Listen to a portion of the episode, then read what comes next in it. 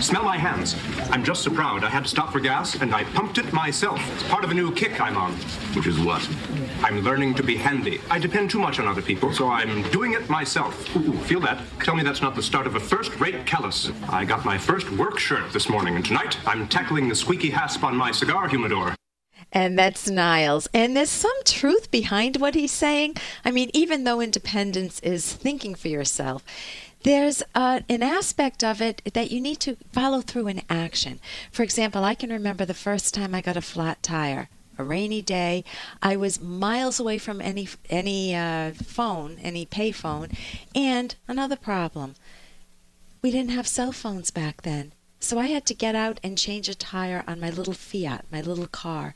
I had no knowledge of how to do this. Got out in the rain, got the instructions that were written in min, um, microscopic print, figured out how to lift the car, how to take the tire off, get the lug nuts off using, I'm not a big person, so using my weight, trying to get them off. I got them off. When I changed my own tire successfully, excuse me, when I changed it, I was left with this feeling of, wow, I can conquer the world. If I can change my tire, like Niles saying, I can pump my own gas, I can conquer the world.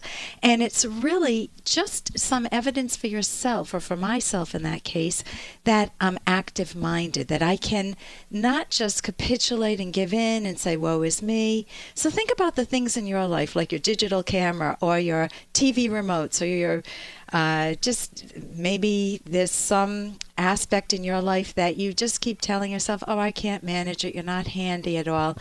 You want to challenge that because it gives you a much better sense of yourself. I'm Dr. Ellen Kenner, and my show is The Rational Basis of Happiness, and it's an opportunity for you to pick up the phone right now and give me a call. We can talk about anything that you would ask a counselor or a therapist. I am a clinical psychologist, and it's not therapy, but I can help give you a different angle on things, help you think in a way that can make your life happier. And what's more important than that? Just taking some problem, some chronic problem with your kids or your family or your in laws, or maybe some problem with yourself. You procrastinate, or you're depressed, or you're lonely, or you're anxious. Anything's game. Just give me a call. Toll free 1 877 D R K E N N E R. That's toll free 1 877 D R K E N N E R. We've got a lot on the agenda today. We've got a listener who says, I will never be happy unless I have a baby. Now, that's one hell of a deal to strike with herself, and she's wondering if she'll ever be happy. I'll help her out. And we also have an interview with Dr. Ed Locke. You know, you might think of your own parents or your grandparents' generation. They got married and they were from the old school. You get married to someone you don't know that well, and you're married for life. Regardless, that's it. End of story. And you may hate the person, the person may be abusive. Well, the person may just be dull, or you may have grown in different directions. The romance, the intimacy, if there ever was any, has died. You don't want your romantic life to be like that. You want a healthy romantic life throughout your years, throughout your years, a lifetime of romance, a lifetime of feeling connected and close and like a soulmate with your partner. Very few people have that connection, even though a lot of people fake it.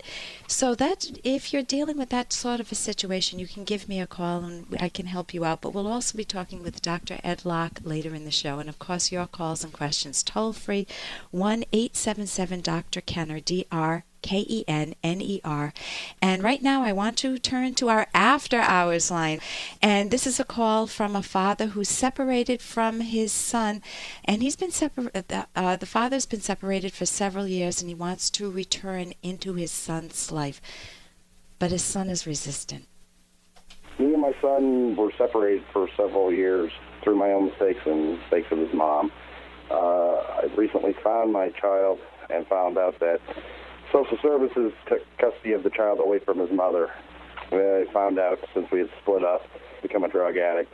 Uh, left the child at home and hours on end by himself. Kept a really filthy house. Uh, I was told by neighbors that his house was, his room was actually very clean. Uh, I'm trying to be integrate myself in becoming part of this child's life again, and he's really resistant to it because he's afraid I'm going to take him away from his grandfather, who has temporary custody of him. And my question is, is what can I do to gain his trust in making him realize that I'm not like his mom. I don't live like his mom. I'm not going to treat him like his mom treated him.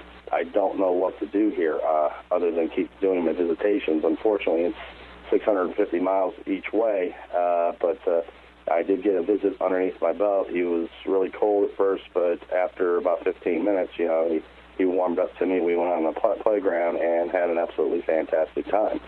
Uh, but I'm having a hard time getting him to want to talk to me on the phone. Uh, I think he's just he's scared that I'm a lot like his mom. What can I do? Okay, you, your son's been through a heck of a lot of trauma in his very young life. The question for you right now is what do you mean by you want to integrate yourself into your son's life?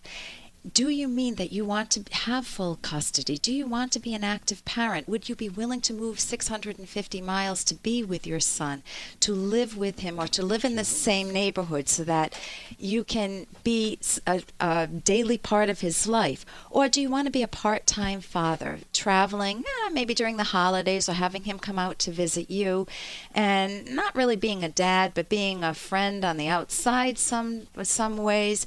You want to figure out what role role you want to play in his life before you even address the situation. Now you've met him. He if if you decide that you want to be a full-time dad, and that you would be willing to move. You don't have a wife, you don't have other commitments or a job that doesn't allow you to move.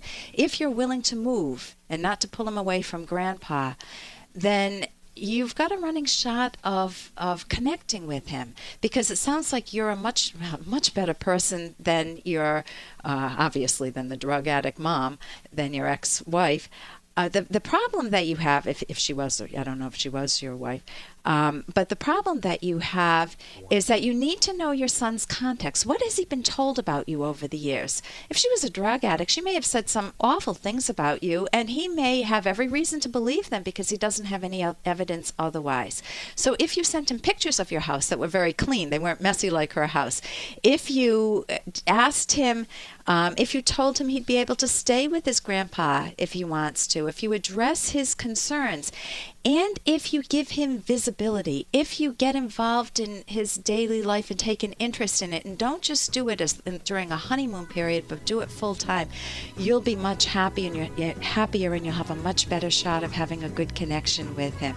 I'm Dr. Ellen Kenner. You're listening to the Rational Basis of Happiness. Your calls and questions toll free one eight seven seven D R K E N N E R. If you're all alone, pick up the phone and call. Here's an excerpt from The Selfish Path to Romance, the Serious Romance Guidebook by clinical psychologist Dr. Ellen Kenner and co author Dr. Edwin Locke. We said that wanting approval to eliminate your self doubts does not work and it does not contribute to a lasting romantic relationship.